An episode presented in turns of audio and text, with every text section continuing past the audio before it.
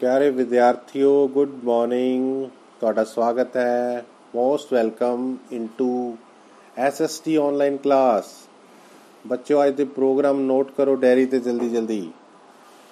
ਸਭ ਤੋਂ ਪਹਿਲਾਂ 8ਵੀਂ ਕਲਾਸ ਐਸਐਸਟੀ ਦਾ ਲੈਸਨ ਆਏਗਾ FM radio All India Radio FM ਤੇ। 100.2 ਇਹਦੇ ਉੱਪਰ ਟਿਊਨ ਕਰੋ। ਤੇ 11:30 ਮਿੰਟ ਤੇ ਸਵੇਰੇ ਭਾਰਤ ਵਿੱਚ ਈਸਟ ਇੰਡੀਆ ਕੰਪਨੀ ਦੀ ਸਥਾਪਨਾ। ਭਾਗ ਪਹਿਲਾ। ਹਰਵਿੰਦਰ ਕੌਰ ਮੈਡਮ ਜਲੰਧਰ ਤੋਂ ਇਹ ਲੈਸਨ ਦੇਣਗੇ। ਉਸ ਤੋਂ ਬਾਅਦ 9ਵੀਂ ਤੇ 10ਵੀਂ ਕਲਾਸ ਨੋਟ ਕਰੋ ਬਈ। ਤੁਹਾਡਾ ਇੱਕ ਇੰਪੋਰਟੈਂਟ ਲੈਸਨ ਹੈਗਾ ਡੀਡੀ ਪੰਜਾਬੀ ਤੇ ਦੁਪਹਿਰੇ 3:18 ਮਿੰਟ ਤੇ। ਗੁਰੂ ਨਾਨਕ ਦੇਵ ਜੀ ਦਾ ਜੀਵਨ ਅਤੇ ਉਹਨਾਂ ਦੀਆਂ ਸਿੱਖਿਆਵਾਂ। ਭਾਗ ਦੂਜਾ। ਇਹ ਲੈਸਨ ਦੇ ਰਹੇ ਨੇ ਹਿਸਟਰੀ ਦੇ lecturer doctor Bhupinderpal Singh SAS Nagar ਤੋਂ। ਲੈਸਨ ਪਲੱਸ 2 ਲਈ ਹੈ, ਪਰ ਇਹ 9ਵੀਂ 10ਵੀਂ ਦੇ ਸਿਲੇਬਸ ਵਿੱਚ ਵੀ ਹੈ।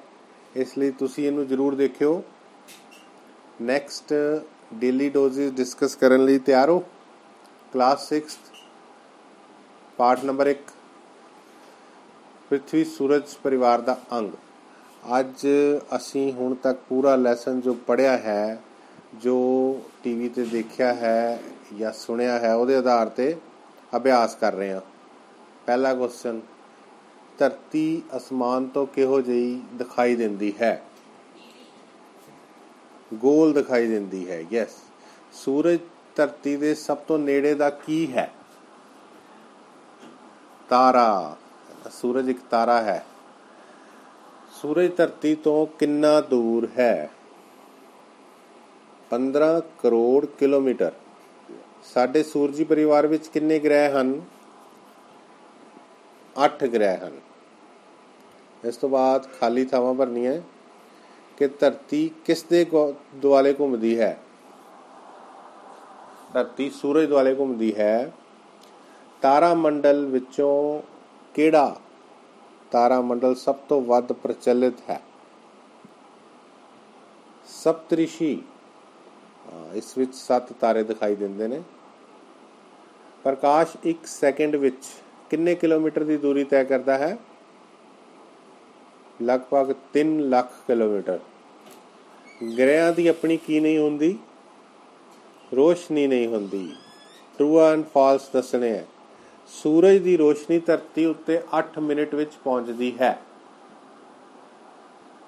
ਠੀਕ ਹੈ ਬੇਟਾ। ਘੁੰਮਦੇ ਗੈਸੀ ਬਦਲਾਂ ਨੂੰ ਨੈਬੂਲਾ ਆਖਿਆ ਜਾਂਦਾ ਹੈ। ਇਹ ਵੀ ਠੀਕ ਹੈ। ਚੰਨ ਦੀ ਆਪਣੀ ਕੋਈ ਰੋਸ਼ਨੀ ਨਹੀਂ ਹੁੰਦੀ। ਇਹ ਵੀ ਠੀਕ ਹੈ। ਪੂਛਲ ਤਾਰਾ 75 ਤੋਂ 76 ਸਾਲਾਂ ਪਿੱਛੋਂ ਦਿਖਾਈ ਦਿੰਦਾ ਹੈ। ਯੈਸ ਇਹ ਵੀ ਠੀਕ ਹੈ ਬੇਟਾ। ਚਾਰੋਂ ਹੀ ਠੀਕ ਨੇ ਅੱਜ। ਕਲਾਸ 7th ਪਾਠ ਨੰਬਰ 22 ਲੋਕਤੰਤਰ ਸੰਸਥਾਤਮਕ ਪ੍ਰਤੀਨਿਧਤਾ। ਅੱਜ ਦੇ ਲੈਸਨ ਵਿੱਚ ਪੜ੍ਹਨਾ ਹੈ ਕਿ ਲੋਕਤੰਤਰ ਕੰਮ ਕਿਸ ਤਰ੍ਹਾਂ ਕਰਦਾ ਹੈ। ਲੋਕਤੰਤਰ ਦੇ ਵਿੱਚ ਸਰਕਾਰ ਦੀ ਮਸ਼ੀਨਰੀ ਵਿੱਚ ਕਿਹੜੇ-ਕਿਹੜੇ ਅੰਗ ਆਉਂਦੇ ਨੇ? ਠੀਕ ਹੈ? ਆਧੁਨਿਕ ਯੁੱਗ ਹੈਗਾ ਲੋਕਤੰਤਰ ਦਾ। ਬਹੁਤ ਸਾਰੇ ਦੇਸ਼ਾਂ ਦੇ ਵਿੱਚ ਲੋਕਤੰਤਰੀ ਸਰਕਾਰਾਂ ਕਾਇਮ ਨੇ। ਲੋਕਤੰਤਰੀ ਸਰਕਾਰ ਲੋਕਾਂ ਦੀ, ਲੋਕਾਂ ਲਈ, ਲੋਕਾਂ ਦੁਆਰਾ ਸਰਕਾਰ ਹੁੰਦੀ ਹੈ। ਲੋਕਤੰਤਰ ਵਿੱਚ ਹੁੰਦਾ ਕੀ ਹੈ ਕਿ ਲੋਕ ਆਪਣੇ ਪ੍ਰਤੀਨਿਧੀ ਚੁਣਦੇ ਨੇ, ਜਿਹੜੇ ਕਿ ਕਾਨੂੰਨ ਬਣਾਉਂਦੇ ਆ। ਕਾਨੂੰਨਾਂ ਨੂੰ ਕਾਰਜਪਾਲਿਕਾ ਕਰਦੀ ਹੈ ਲਾਗੂ। ਭਾਰਤ ਵਿੱਚ ਵੀ ਪ੍ਰਤੀਨਿਧੀ ਲੋਕਤੰਤਰ ਹੈ। ਭਾਰਤ ਦਾ ਲੋਕਤੰਤਰ ਸੰਸਾਰ ਦਾ ਸਭ ਤੋਂ ਵੱਡਾ ਲੋਕਤੰਤਰ ਹੈ। ਭਾਰਤ ਵਿੱਚ ਚੋਣ ਪ੍ਰਕਿਰਿਆ ਨੂੰ ਚਲਾਉਣ ਲਈ, ਯਾਨੀ ਕਿ ਚੋਣਾਂ ਕਰਵਾਉਣ ਲਈ ਇੱਕ ਸੁਤੰਤਰ ਸੰਸਥਾ ਹੈ ਜਿਸ ਨੂੰ ਚੋਣ ਕਮਿਸ਼ਨ ਕਹਿੰਦੇ ਹਨ। ਤੇ ਇਸ ਦਾ ਕੰਮ ਹੈ ਨਿਰਪੱਖ ਚੋਣਾਂ ਕਰਵਾਉਣਾ। ਭਾਵੇਂ ਉਹ ਰਾਸ਼ਟਰਪਤੀ, ਪ੍ਰਧਾਨ ਮੰਤਰੀ, ਸੰਸਦ, ਵਿਧਾਨ ਸਭਾਵਾਂ, Lok Sabha, Raj Sabha, panchayat, municipal committee, municipal corporation, ਸਾਰੀਆਂ ਹੀ ਚੋਣਾਂ ਜਿਹੜੀਆਂ ਉੱਪਰ ਤੋਂ ਲੈ ਕੇ ਥੱਲੇ ਤੱਕ ਹੁੰਦੀਆਂ ਨੇ, ਸਾਰਿਆਂ ਨੂੰ ਕਰਾਉਣ ਦੀ ਜ਼ਿੰਮੇਵਾਰੀ ਚੋਣ ਕਮਿਸ਼ਨ ਦੀ ਹੁੰਦੀ ਹੈ। ਤੇ ਚੋਣਾਂ ਦੇ ਵਿੱਚ ਇੱਕ ਹੋਰ ਪੱਖ ਹੈਗਾ ਜਿਹੜਾ ਬੜਾ ਇੰਪੋਰਟੈਂਟ ਹੈ। ਜਿਸ ਨੂੰ ਚੋਣਾਂ ਦਾ ਇੱਕ ਨਿਖੜਵਾ ਅੰਗ ਕਿਹਾ ਜਾਂਦਾ ਹੈ। ਉਹ ਨੇ ਰਾਜਨੀਤਿਕ ਦਲ ਪੋਲੀਟੀਕਲ ਪਾਰਟੀਆਂ ਤੁਸੀਂ ਇਹਨਾਂ ਦੇ ਨਾਮ ਸੁਣੇ ਹੋਣਗੇ। Bharatiya Janata Party, Congress Party, Akali Dal. TV ਤੇ ਖਬਰਾਂ ਚ ਆਉਂਦੇ ਰਹਿੰਦੇ ਨੇ, ਅਖਬਾਰਾਂ 'ਚ ਵੀ ਆਉਂਦੇ ਰਹਿੰਦੇ ਨੇ। ਇਹ ਰਾਜਨੀਤਿਕ ਦਲ ਜਿਹੜੇ ਨੇ, ਇਹ ਚੋਣਾਂ ਦਾ ਬਹੁਤ ਹੀ ਇੰਪੋਰਟੈਂਟ ਹਿੱਸਾ ਹੁੰਦੇ ਨੇ। ਰਾਜਨੀਤਿਕ ਦਲ ਚੋਣਾਂ ਵਾਸਤੇ ਉਮੀਦਵਾਰ ਭੇਜਦੇ ਹਨ। ਤੇ ਇਹ ਉਮੀਦਵਾਰ ਚੋਣਾਂ ਲੜਦੇ ਨੇ। ਚੋਣਾਂ ਜਿੱਤਣ ਤੋਂ ਬਾਅਦ ਫਿਰ ਸਰਕਾਰਾਂ ਦਾ ਨਿਰਮਾਣ ਕਰਦੇ ਨੇ। Okay students, next is class 8th lesson number 2 ਕੁਦਰਤੀ ਸਾਧਨ, ਇਸ ਵਿੱਚ ਅੱਜ ਗੱਲ ਕਰਨੀ ਹੈ, ਮਿੱਟੀ ਦੀ ਸਾਂਭ ਸੰਭਾਲ ਕਿਵੇਂ ਕਰਨੀ ਚਾਹੀਦੀ ਹੈ? ਮਿੱਟੀ ਇੱਕ ਮਹੱਤਵਪੂਰਨ ਕੁਦਰਤੀ ਸਾਧਨ ਹੈ, ਜਿਸ ਦੇ ਦੁਆਰਾ ਖੇਤੀਬਾੜੀ ਸੰਭਵ ਹੈ। ਕਿਉਂਕਿ ਸਾਡੇ ਦੇਸ਼ ਵਿੱਚ 65 ਤੋਂ ਲੈ ਕੇ 70% ਲੋਕ ਖੇਤੀਬਾੜੀ ਕਰਦੇ ਨੇ। ਤੇ ਮਿੱਟੀ ਦੀ ਮਹੱਤਤਾ ਨੂੰ ਵੇਖਦੇ ਹੋਏ ਇਸ ਦੀ ਸਾਂਭ ਸੰਭਾਲ ਕਰਨ ਦੇ ਕੁਝ ਤਰੀਕੇ ਅੱਜ ਆਪਾਂ ਡਿਸਕਸ ਕਰਦੇ ਹਾਂ। ਸਭ ਤੋਂ ਪਹਿਲਾਂ ਤਾਂ ਇਹ ਇੱਕ ਵੱਡਮੁੱਲਾ ਸਾਧਨ ਹੈ, ਇਸ ਨੂੰ ਬਚਾਉਣ ਲਈ ਮਿੱਟੀ ਨੂੰ ਖੁਰਨ ਤੋਂ ਬਚਾਉਣਾ ਚਾਹੀਦਾ ਹੈ। ਮਿੱਟੀ ਦਾ ਖੁਰਨਾ ਇੱਕ ਚੰਗੀ ਗੱਲ ਨਹੀਂ ਹੈ। ਪਹਾੜਾਂ ਦੀਆਂ ਜਿਹੜੀਆਂ ਢਲਾਨਾਂ ਨੇ, ਇਹਨਾਂ ਦੇ ਉੱਪਰ ਰੁੱਖ ਅਤੇ ਪੌਦੇ ਲਗਾਉਣੇ ਚਾਹੀਦੇ ਹਨ। ਤਾਂ ਕਿ ਜਿਹੜੀਆਂ ਨਦੀਆਂ ਉੱਥੋਂ ਵਹਿ ਕੇ ਆਉਂਦੀਆਂ ਨੇ, ਉਹਨਾਂ ਦੀ ਚਾਲ ਨੂੰ ਰੋਕਿਆ ਜਾ ਸਕੇ, ਉਹਨਾਂ ਦੀ ਸਪੀਡ ਘੱਟ ਕੀਤੀ ਜਾ ਸਕੇ। ਵਾਧੂ ਪਾਣੀ ਜਿਹੜਾ ਹੈ, ਉਹ ਉਸ ਦਾ ਨਿਕਾਸ ਕਰਕੇ ਮਿੱਟੀ ਨੂੰ ਸੇਮ ਦੀ ਸਮੱਸਿਆ ਤੋਂ ਬਚਾਇਆ ਜਾ ਸਕਦਾ ਹੈ। ਹੜਾਂ ਨੂੰ ਨਦੀਆਂ ਤੇ ਬੰਨ ਬਣਾ ਕੇ ਰੋਕਣਾ ਚਾਹੀਦਾ ਹੈ। ਠੀਕ ਹੈ। ਇਸ ਦਾ ਇੱਕ ਫਾਇਦਾ ਇਹ ਹੋਏਗਾ ਕਿ ਬੰਨ ਬਣ ਜਾਣਗੇ ਤੇ ਉਸ ਦੇ ਲਾਗੇ ਦਾ ਆਸ-ਪਾਸ ਜਿਹੜੀ ਫਜ਼ੂਲ ਪਈ ਜ਼ਮੀਨ ਹੈ ਉਹ ਖੇਤੀ ਯੋਗ ਬਣ ਜਾਏਗੀ। ਹੜਾਂ ਦੇ ਰੁਕਣ ਦੇ ਨਾਲ ਮਿੱਟੀ ਖੁਰਨ ਤੋਂ ਵੀ ਬਚ ਜਾਏਗੀ। ਖੇਤੀ ਕਰਨ ਦੇ ਜਿਹੜੇ ਗਲਤ ਤਰੀਕੇ ਨੇ ਨਾ, ਉਹ ਵੀ ਮਿੱਟੀ ਨੂੰ ਕਮਜ਼ੋਰ ਕਰਦੇ ਨੇ ਤੇ ਖੇਤੀ ਕਰਨ ਦੇ ਅੱਛੇ ਢੰਗ ਤਰੀਕੇ ਅਪਣਾਉਣੇ ਚਾਹੀਦੇ ਹਨ। ਸਾਨੂੰ ਮਿੱਟੀ ਦੀ ਵਰਤੋਂ ਬੜੀ ਸਮਝਦਾਰੀ ਨਾਲ ਅਤੇ ਸੰਭਲ ਕੇ ਕਰਾਂਗੇ ਤਾਂ ਇਸ ਦੀ ਉਪਜਾਊ ਸ਼ਕਤੀ ਲੰਬੇ ਸਮੇਂ ਤੱਕ ਕਾਇਮ ਰਹੇਗੀ। So okay dear students of class 9th ਪਾਠ ਨੰਬਰ 2 ਭਾਰਤ ਦੀਆਂ ਭੌਤਿਕ ਇਕਾਈਆਂ। ਇਹ ਲੈਸਨ 10ਵੀਂ ਵਾਸਤੇ ਵੀ ਇੰਪੋਰਟੈਂਟ ਹੈ 9ਵੀਂ ਵਾਸਤੇ ਵੀ ਇੰਪੋਰਟੈਂਟ ਹੈ। ਓਕੇ ਭਾਰਤ ਭੂ ਆਕਰਤੀਆਂ ਨਾਲ ਭਰਪੂਰ ਦੇਸ਼ ਹੈ, ਯਾਨੀ ਕਿ ਭਾਰਤ ਦਾ ਜਿਹੜਾ ਧਰਾਤਲ ਹੈ, ਇਸ ਵਿੱਚ ਬਹੁਤ ਵਿਲੱਖਣਤਾ ਹੈ। ਕਿਤੇ ਪਹਾੜ ਨੇ, ਕਿਤੇ ਮੈਦਾਨ, ਕਿਤੇ ਰੇਗਿਸਤਾਨ ਕਿਤੇ ਹੈਗੇ ਨੇ ਪਠਾਰ, ਤੱਟ ਦੇ ਮੈਦਾਨ ਤੇ ਆਈਲੈਂਡਸ ਵੀ ਹੈਗੇ ਸਾਡੇ ਕੋਲ, ਦੀਪ ਸਮੂਹ, ਅੰਡੇਮਾਨ ਨਿਕੋਬਾਰ ਦਾ ਨਾਮ ਸੁਣਿਆ? ਲਕਸ਼ਦੀਪ। ਇਹ ਆਈਲੈਂਡਸ ਭਾਰਤ ਦਾ ਹੀ ਹਿੱਸਾ ਹਨ। ਭੂਆ ਕਿਰਤੀਆਂ ਦੇ ਆਧਾਰ ਤੇ ਅਸੀਂ ਭਾਰਤ ਨੂੰ ਪੰਜ ਭਾਗਾਂ ਵਿੱਚ ਵੰਡਦੇ ਹਾਂ। ਪਹਿਲਾ ਹੈਗਾ ਵਿਸ਼ਾਲ ਹਿਮਾਲਿਆ ਪਰਬਤ। ਦੂਸਰਾ, ਉੱਤਰ ਦੇ ਵਿਸ਼ਾਲ ਮੈਦਾਨ ਅਤੇ ਮਾਰੂਥਲ। ਤੀਸਰਾ ਪ੍ਰਾਇਦੀਪੀ ਪਠਾਰ। ਚੌਥਾ, ਤੱਟ ਦੇ ਮੈਦਾਨ। ਤੇ ਪੰਜਵਾਂ, ਭਾਰਤੀ ਦੀਪ ਸਮੂਹ। ਹਿਮਾਲਾ ਪਰਬਤ ਜਿੱਥੇ ਸਥਿਤ ਹੈ ਨਾ, ਅੱਜ ਤੋਂ 120 ਮਿਲੀਅਨ ਸਾਲ ਪਹਿਲਾਂ ਇੱਥੇ ਹੁੰਦਾ ਸੀ ਇੱਕ ਵਿਸ਼ਾਲ ਸਾਗਰ। ਸਮੁੰਦਰ ਹੁੰਦਾ ਸੀ ਉਸ ਦਾ ਨਾਮ ਸੀਗਾ ਟੈਥੀਜ਼। ਇਸ ਦਾ ਨਾਮ ਯਾਦ ਕਰ ਲਓ। ਕਿ ਜਿੱਥੇ ਹੁਣ ਹਿਮਾਲਾ ਪਰਬਤ ਹੈ, ਇੱਥੇ 120 ਮਿਲੀਅਨ ਸਾਲ ਪਹਿਲਾਂ ਟੈਥੀਜ਼ ਨਾਮ ਦਾ ਵਿਸ਼ਾਲ ਸਾਗਰ ਹੁੰਦਾ ਸੀ। ਇੱਕ ਹੋਰ ਵਿਸ਼ੇਸ਼ਤਾ ਇਹਦੀ ਦੱਸੀਏ ਤੁਹਾਨੂੰ ਹਿਮਾਲਾ ਪਰਬਤ ਦੀ ਕਿ ਹਰ ਸਾਲ 5 ਤੋਂ ਲੈ ਕੇ 10 ਸੈਂਟੀਮੀਟਰ ਸਾਲਾਨਾ ਦੀ ਦਰ ਨਾਲ ਹਿਮਾਲਾ ਪਰਬਤ ਉੱਪਰ ਉੱਠ ਰਿਹਾ ਹੈ। ਠੀਕ ਹੈ। ਹਿਮਾਲਾ ਪਰਬਤ ਨੂੰ ਅੱਗੋਂ ਚਾਰ ਹਿੱਸਿਆਂ ਵਿੱਚ ਵੰਡ ਸਕਦੇ ਹਾਂ।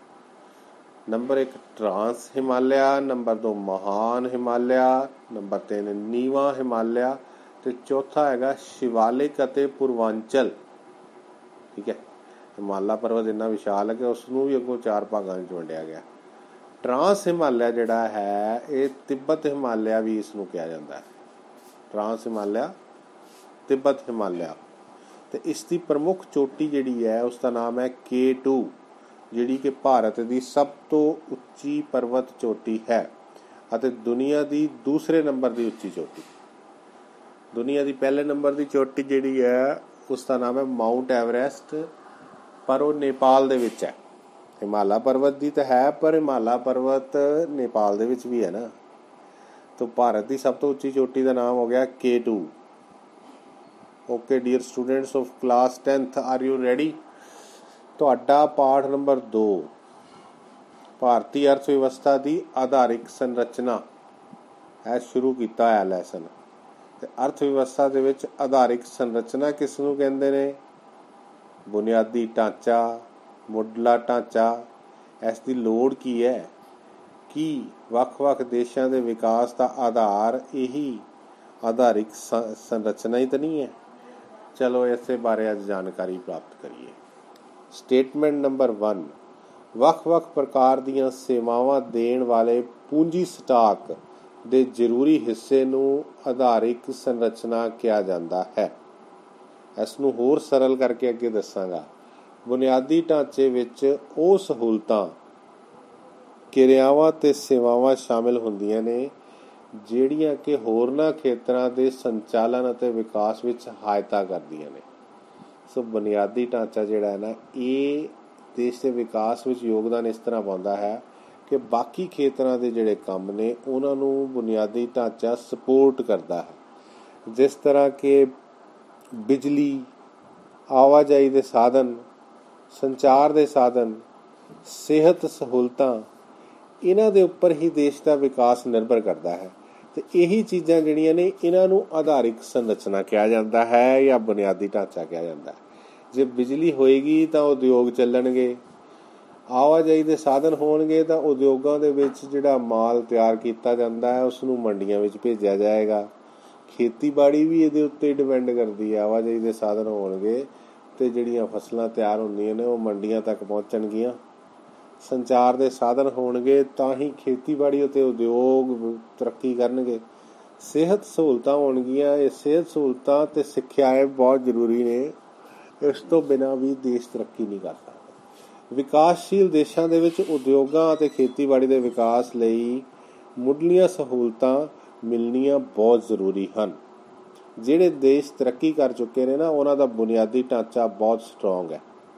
ਐਸੇ ਕਰਕੇ ਹੀ ਉਹ ਲੋਕ ਉਦਯੋਗਿਕ ਪੱਖੋਂ ਸਾਡੇ ਦੇਸ਼ ਤੋਂ ਬਹੁਤ ਐਡਵਾਂਸ ਨੇ। ਬੁਨਿਆਦੀ ਢਾਂਚਾ ਜਿਹੜਾ ਵਾ ਕਿਸੇ ਦੇਸ਼ ਦੀਆਂ ਸਮੱਸਿਆਵਾਂ ਨੂੰ ਹੱਲ ਕਰਨ ਦੇ ਵਿੱਚ ਬਹੁਤ ਸਹਾਇਤਾ ਕਰਦਾ ਹੈ। ਦੇਸ਼ ਦੀ ਸਫਲਤਾ ਅਤੇ ਅਸਫਲਤਾ ਇਸੇ ਦੇ ਉੱਤੇ ਹੀ ਨਿਰਭਰ ਕਰਦੀ ਹੈ। ਇੱਕ ਚੰਗਾ ਬੁਨਿਆਦੀ ਢਾਂਚਾ ਉਤਪਾਦਨ ਵਿੱਚ ਵਾਧਾ ਕਰਕੇ ਉਤਪਾਦਨ ਖਰਚ ਨੂੰ ਘਟਾਉਂਦਾ ਹੈ। ਬੁਨਿਆਦੀ ਢਾਂਚੇ ਅਤੇ ਵਿਕਾਸ ਦਾ ਸਿੱਧਾ ਅਤੇ ਅਨੁਪਾਤਿਕ ਸੰਬੰਧ ਹੁੰਦਾ ਹੈ। ਬੁਨਿਆਦੀ ਸਹੂਲਤਾਂ ਵਿੱਚ 1% ਵਾਧਾ ਹੋਣ ਨਾਲ ਉਤਪਾਦਨ ਵਿੱਚ ਵੀ 1% ਵਾਧਾ ਹੋ ਜਾਏਗਾ। ਓਕੇ ਸਟੂਡੈਂਟਸ ਅੱਜ ਦਾ ਸ਼ਬਦ, ਲੜੀ ਨੰਬਰ 115 ਸਾਂਬਰ। ਸਾਂਬਰ ਜਾਂ ਸਾਂਬਰ ਹਿਰਨ, ਭਾਰਤ ਵਿੱਚ ਮਿਲਣ ਵਾਲੀ ਹਿਰਨ ਜਾਤੀ ਦੀ ਇੱਕ ਕਿਸਮ ਹੈ। ਹਿਰਨ ਦੀ ਇਹ ਕਿਸਮ ਭਾਰਤ ਦੇ ਹਰ ਕੋਨੇ ਵਿੱਚ ਪਾਈ ਜਾਂਦੀ ਹੈ।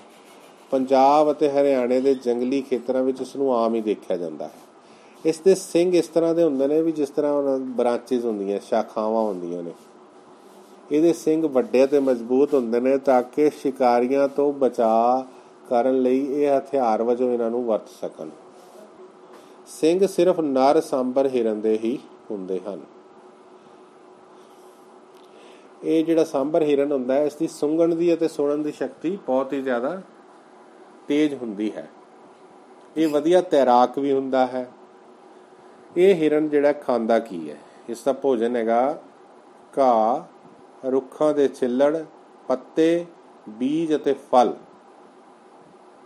ਨਰ ਸਾਂਬਰ ਜਿਹੜਾ ਮਾਦਾ ਹਿਰਨ ਤੋਂ ਵੱਡਾ ਹੁੰਦਾ ਹੈ ਕਾਫੀ ਆਕਾਰ ਦੇ ਵਿੱਚ। ਇਸ ਦੀ ਗਰਦਨ ਦੇ ਦੁਆਲੇ ਵਾਲਾਂ ਦੀ ਇੱਕ ਮੋਟੀ ਜੱਤ ਵੀ ਹੁੰਦੀ ਹੈ ਅਤੇ ਇਸ ਦਾ ਰੰਗ ਹੁੰਦਾ ਹੈ ਗੂੜਾ ਭੂਰਾ। ਦਿਨ ਦੇ ਸਮੇਂ ਇਹ ਜਾਨਵਰ ਆਰਾਮ ਕਰਦਾ ਹੈ ਤੇ ਰਾਤ ਦੇ ਸਮੇਂ ਚੁਸਤੀ ਵਰਤਣ ਵਾਲਾ ਸਾਂਬਰ ਉੜੀਸਾ ਦਾ ਰਾਜ ਜਾਨਵਰ ਹੈ। State animal of the Orissa state Orissa ਦਾ ਇਹ ਰਾਜ ਜਾਨਵਰ ਵੀ ਹੈ। ਤੇ 6ਵੀਂ ਕਿਤਾਬ 6ਵੀਂ ਜਮਾਤ ਦੀ ਪੰਜਾਬੀ ਦੀ ਜਿਹੜੀ ਪੁਸਤਕ ਹੈ ਨਾ ਉਸ ਵਿੱਚ ਦਰਜ ਬੀਬੀ ਸੁਖਵੰਤ ਮਾਨ ਨੇ ਕਹਾਣੀ ਲਿਖੀ ਹੈ। ਝੀਲ ਪਸ਼ੂ ਪੰਛੀ ਅਤੇ ਬੱਚੇ। ਇਸ ਵਿੱਚ ਸਾਂਬਰ ਦਾ ਜ਼ਿਕਰ ਕੀਤਾ ਗਿਆ ਹੈ। Okay students uh, now we will discuss and revise those words which were, root word is cert. ਪਹਿਲਾ ਹੈ ਸਰਟੀਫਾਈਏਬਲ ਪ੍ਰਮਾਣੀਕਰਨ ਯੋਗ ਸਰਟੀਫਿਕੇਟ ਪ੍ਰਸ਼ੰਸਾ ਪੱਤਰ ਸਰਟੇਨਲੀ ਨਿਸ਼ਚਿਤ ਤੌਰ ਤੇ ਅਸਰਟੇਨ ਪਤਾ ਲਗਾਉਣਾ ਸਰਟੀਅਰੀ ਉੱਚ ਯਾਚਿਕਾ ਜਿਹੜੀ ਆਪਾਂ ਹੇਠਲੀ ਅਦਾਲਤ ਦੇ ਫੈਸਲੇ ਦੇ ਵਿਰੁੱਧ ਉੱਪਰਲੀ ਅਦਾਲਤ ਦੇ ਵਿੱਚ ਮੁੜ ਸਮੀਖਿਆ ਲਈ ਪਾਉਂਦੇ ਹਾਂ। ਸਰਟੀਟਿਊਡ ਨਿਸ਼ਚਿਤਤਾ ਜਾਂ ਪ੍ਰਮਾਣਿਕਤਾ। ਸਰਟੀਫਾਈ ਪ੍ਰਮਾਣਿਤ ਕਰਨਾ। ਸਰਟੇਨ ਪੱਕਾ, ਨਿਸ਼ਚਿਤ। ਓਕੇ ਸਟੂਡੈਂਟਸ ਇਸ ਤੋਂ ਬਾਅਦ ਉਡਾਨ ਦੀਆਂ ਸ਼ੀਟਾਂ 6ਵੀਂ ਤੋਂ ਲੈ ਕੇ 8ਵੀਂ ਤੱਕ। ਗੁਰੂ ਗੋਬਿੰਦ ਸਿੰਘ ਜੀ ਦੇ ਵੱਡੇ ਸਾਹਿਬਜ਼ਾਦੇ ਕਿਸ ਲੜਾਈ ਵਿੱਚ ਸ਼ਹੀਦ ਹੋਏ ਸਨ? ਚਮਕੌਰ ਸਾਹਿਬ ਦੀ ਲੜਾਈ ਵਿੱਚ। ਪੰਜਾਬ ਦਾ ਕੁੱਲ ਖੇਤਰਫਲ ਕਿੰਨਾ ਹੈ? 50362 ਵਰਗ ਕਿਲੋਮੀਟਰ। ਖੱਟੇ ਸਵਾਦ ਵਾਲੇ ਫਲਾਂ ਵਿੱਚ ਕਿਹੜਾ ਵਿਟਾਮਿਨ ਹੁੰਦਾ ਹੈ? Vitamin C. ਨੌਵੀਂ ਦਸਵੀਂ। ਕੁਐਸਚਨ ਨੰਬਰ 109 ਪਾਣੀਪਤ ਦੀ ਤੀਜੀ ਲੜਾਈ ਕਦੋਂ ਹੋਈ? ਪਾਣੀਪਤ ਦੀ ਤੀਜੀ ਲੜਾਈ 1761 ਦੇ ਵਿੱਚ ਅਹਿਮਦ ਸ਼ਾਹ ਅਬਦਾਲੀ ਅਤੇ ਮਰਾਠਿਆਂ ਦੇ ਵਿਚਕਾਰ ਹੋਈ ਸੀ। ਤੇ ਇਸ ਵਿੱਚ ਅਹਿਮਦ ਸ਼ਾਹ ਅਬਦਾਲੀ ਦੀ ਜਿੱਤ ਹੋਈ ਸੀ। ਅਹਿਮਦ ਸ਼ਾਹ ਅਬਦਾਲੀ ਨੇ ਪੰਜਾਬ ਤੇ ਕਿੰਨੀ ਵਾਰ ਹਮਲੇ ਕੀਤੇ? ਉਸਨੇ 8 ਵਾਰ ਹਮਲੇ ਕੀਤੇ ਸੀ। 11ਵੀਂ 12ਵੀਂ ਉਡਾਨ ਕੁਐਸਚਨ ਨੰਬਰ 109 ਕੋਡ ਮੱਛੀ ਦੇ ਜਿਗਰ ਦੇ ਤੇਲ ਵਿੱਚ ਕਿਹੜਾ ਵਿਟਾਮਿਨ ਹੁੰਦਾ ਹੈ? Cod liver oil vitamin A 올림픽 ਖੇਡਾਂ ਵਿੱਚ ਭਾਰਤ ਨੇ ਹਾਕੀ ਵਿੱਚ ਕਿੰਨੀ ਵਾਰ ਸੋਨੇ ਦਾ ਤਗਮਾ, ਯਾਨੀ ਕਿ 골ਡ ਮੈਡਲ ਜਿੱਤਿਆ ਹੈ? 8 ਵਾਰ। 22ਵਾਂ FIFA ਵਿਸ਼ਵ ਕੱਪ 2022 ਦੇ ਵਿੱਚ ਹੋ ਰਿਹਾ ਹੈ ਤਾਂ ਇਹ ਕਿੱਥੇ ਕਰਵਾਇਆ ਜਾਏਗਾ? ਦੋਹਾ ਵਿੱਚ। ਸਟੂਡੈਂਟਸ ਇੱਕ ਅਨਾਉਂਸਮੈਂਟ ਹੋ ਰਿਹਾ ਹੈ ਕਿ ਤੁਹਾਡੀ ਜਿਹੜੀ ਡੇਟ ਸ਼ੀਟ ਹੈ ਜੁਲਾਈ ਦੇ ਵਿੱਚ 22 ਮੰਥਲੀ ਟੈਸਟ ਦੀ, ਜਿਹੜਾ ਕਿ ਆਨਲਾਈਨ ਲਿਆ ਜਾ ਰਿਹਾ ਹੈ, ਉਹ ਚੇਂਜ ਹੋ ਗਈ ਹੈ। ਇਹ ਹੁਣ ਤੁਹਾਡੇ ਪੇਪਰ ਹੋਣਗੇ 13 ਜੁਲਾਈ ਤੋਂ ਲੈ ਕੇ ਤੇ 18 ਜੁਲਾਈ ਤੱਕ। ਡੇਟ ਸ਼ੀਟ ਨੋਟ ਕਰ ਲੈਣੀ ਹੈ ਕਾਪੀ ਤੇ। ਪੇਪਰ ਦਾ ਟਾਈਮ ਹੋਏਗਾ 1.5 ਘੰਟਾ ਤੇ ਮਾਰਕਸ ਨੇ 20 ਆਬਜੈਕਟਿਵ ਤੇ ਸਬਜੈਕਟਿਵ ਦੋਨੋਂ ਤਰ੍ਹਾਂ ਦੇ ਕੁਐਸਚਨ ਆਨਸਰ ਆਣਗੇ। ਰਿਵੀਜ਼ਨ ਮਟੀਰੀਅਲ ਤੁਹਾਨੂੰ ਰੈਗੂਲਰ ਭੇਜਿਆ ਜਾ ਰਿਹਾ ਹੈ ਤੇ ਐਂਕਰ ਐਪ ਦੇ ਉੱਪਰ ਤੁਹਾਨੂੰ ਆਡੀਓ ਆਡੀਓ ਦੇ ਵਿੱਚ ਲੈਸਨ ਰਿਕਾਰਡ ਕਰਕੇ ਵੀ ਭੇਜੇ ਜਾ ਰਹੇ ਨੇ। ਉਹਨਾਂ ਲੈਸਨਸ ਨੂੰ ਧਿਆਨ ਨਾਲ ਸੁਣੋਗੇ ਤੇ ਤੁਹਾਡੀ ਰਿਵੀਜ਼ਨ ਬਹੁਤ ਅੱਛੀ ਹੋ ਜਾਏਗੀ। ਐਸਐਸਟੀ ਦੀ ਡੇਲੀ ਡੋਜ਼ ਵਾਲੀ ਕਾਪੀ ਆਪਣੀ ਕੰਪਲੀਟ ਕਰਕੇ ਰੱਖੋ। ਸਾਰਾ ਪੇਪਰ ਉਹਦੇ ਵਿੱਚੋਂ ਹੀ ਆਣਾ ਹੈ। ਨੈਕਸਟ ਐਕਟੀਵਿਟੀ ਇਹ ਹੈ ਕਿ ਗੁਰੂ ਤੇਗ ਬਹਾਦਰ ਜੀ ਦਾ 400 ਸਾਲਾ ਪ੍ਰਕਾਸ਼ ਉਤਸਵ ਮਨਾਇਆ ਜਾ ਰਿਹਾ ਹੈ। ਉਸ ਦੇ ਸੰਬੰਧ ਵਿੱਚ ਇੱਕ ਕੈਲੰਡਰ ਜਾਰੀ ਕੀਤਾ ਗਿਆ। ਕੈਲੰਡਰ ਵਿੱਚ ਦੱਸਿਆ ਗਿਆ ਹੈ ਕਿ ਕਿਹੜੀਆਂ-ਕਿਹੜੀਆਂ ਐਕਟੀਵਿਟੀਆਂ ਜਾਂ ਮੁਕਾਬਲੇ ਆਨਲਾਈਨ ਮੁਕਾਬਲੇ ਹੋਣੇ ਆ ਸਾਰੇ। ਇਹ ਕਰਵਾਏ ਜਾਣਗੇ। ਇਹਨਾਂ ਦੀ ਤੁਸੀਂ ਤਿਆਰੀਆਂ ਕਰੋ ਵੀਡੀਓ ਰਿਕਾਰਡਸ ਕਰੋ ਪ੍ਰੈਕਟਿਸ ਕਰੋ। ਮੁਕਾਬਲੇ ਕਿਹੜੇ-ਕਿਹੜੇ ਮੈਂ ਦੱਸ ਦਿੰਦਾ, ਤੁਸੀਂ ਆਪਣੇ ਇੰਟਰਸਟ ਦੇ ਹਿਸਾਬ ਨਾਲ ਇਸ ਵਿੱਚ ਪਾਰਟਿਸਿਪੇਟ ਕਰਨਾ ਹੈ ਤੇ ਸਕੂਲ ਦੇ 100% ਬੱਚਿਆਂ ਨੇ ਇਸ ਵਿੱਚ ਪਾਰਟਿਸਿਪੇਟ ਕਰਨਾ ਹੈ। ਉਸ ਤੋਂ ਬਾਅਦ ਜਿਹੜੇ ਵਧੀਆ ਕਾਰਗੁਜ਼ਾਰੀ ਦਿਖਾਣਗੇ, ਉਹਨਾਂ ਦੇ ਨਾਮ ਅਗਲੇ ਬਲਾਕ ਲੈਵਲ ਤੇ, ਫਿਰ ਬਲਾਕ ਲੈਵਲ ਤੋਂ ਡਿਸਟ੍ਰਿਕਟ ਲੈਵਲ ਤੇ ਤੇ ਡਿਸਟ੍ਰਿਕਟ ਲੈਵਲ ਤੋਂ ਸਟੇਟ ਲੈਵਲ ਤੇ ਜਾਣਗੇ। ਇਹ ਬਹੁਤ ਹੀ ਲੰਬਾ ਪ੍ਰੋਜੈਕਟ ਹੈ ਤੇ ਬਹੁਤ ਹੀ ਵਧੀਆ ਹੋਣ ਵਾਲਾ ਹੈ ਸਭ ਕੁਝ ਤੁਸੀਂ ਵੇਖੋ ਤੁਹਾਡਾ ਸ਼ੌਂਕ ਕਿਹੜੇ ਵਿੱਚ ਹੈ। ਮਿਡਲ ਲੈਵਲ ਦੇ ਕੰਪੀਟੀਸ਼ਨ 6ਵੀਂ 7ਵੀਂ ਤੇ 8ਵੀਂ ਦੇ ਅਲੱਗ ਹੋਣਗੇ। 9ਵੀਂ 10ਵੀਂ ਦਾ ਲੈਵਲ ਵੱਖਰਾ ਹੈ। ਉਹ ਸਟੂਡੈਂਟਸ ਦਾ ਆਪਸ ਵਿੱਚ ਕੰਪੀਟੀਸ਼ਨ ਹੋਏਗਾ ਤੇ 11ਵੀਂ 12ਵੀਂ ਦਾ ਵੱਖਰਾ। ਤੇ ਟੌਪਿਕਸ ਮੈਂ ਇੱਕ ਵਾਰੀ ਦੱਸ ਦਿੰਦਾ ਤੁਹਾਨੂੰ। ਸ਼ਬਦ ਗਾਇਨ, ਗੀਤ, ਕਵਿਤਾ ਉਚਾਰਨ, ਭਾਸ਼ਣ ਮੁਕਾਬਲਾ, ਸੰਗੀਤਕ ਸਾਜ਼ੋ ਸਮਾਨ ਵਜਾਉਣਾ ਪੋਸਟਰ ਮੇਕਿੰਗ ਮੁਕਾਬਲੇ ਪੇਂਟਿੰਗ ਮੁਕਾਬਲੇ ਸਲੋਗਨ ਲਿਖਣ ਦਾ ਮੁਕਾਬਲਾ, ਸੁੰਦਰ ਲਿਖਾਈ ਪੀਪੀਟੀ ਮੇਕਿੰਗ ਤੇ ਦਸਤਾਰਬੰਦੀ ਮੁਕਾਬਲੇ। ਸੋ ਬॉयਜ਼ ਐਂਡ ਗਰਲਸ ਤੁਸੀਂ ਵੇਖੋ ਤੁਹਾਡਾ ਇੰਟਰਸਟ ਕਿਹੜੇ ਕਿਹਦੇ ਵਿੱਚ ਹੈ।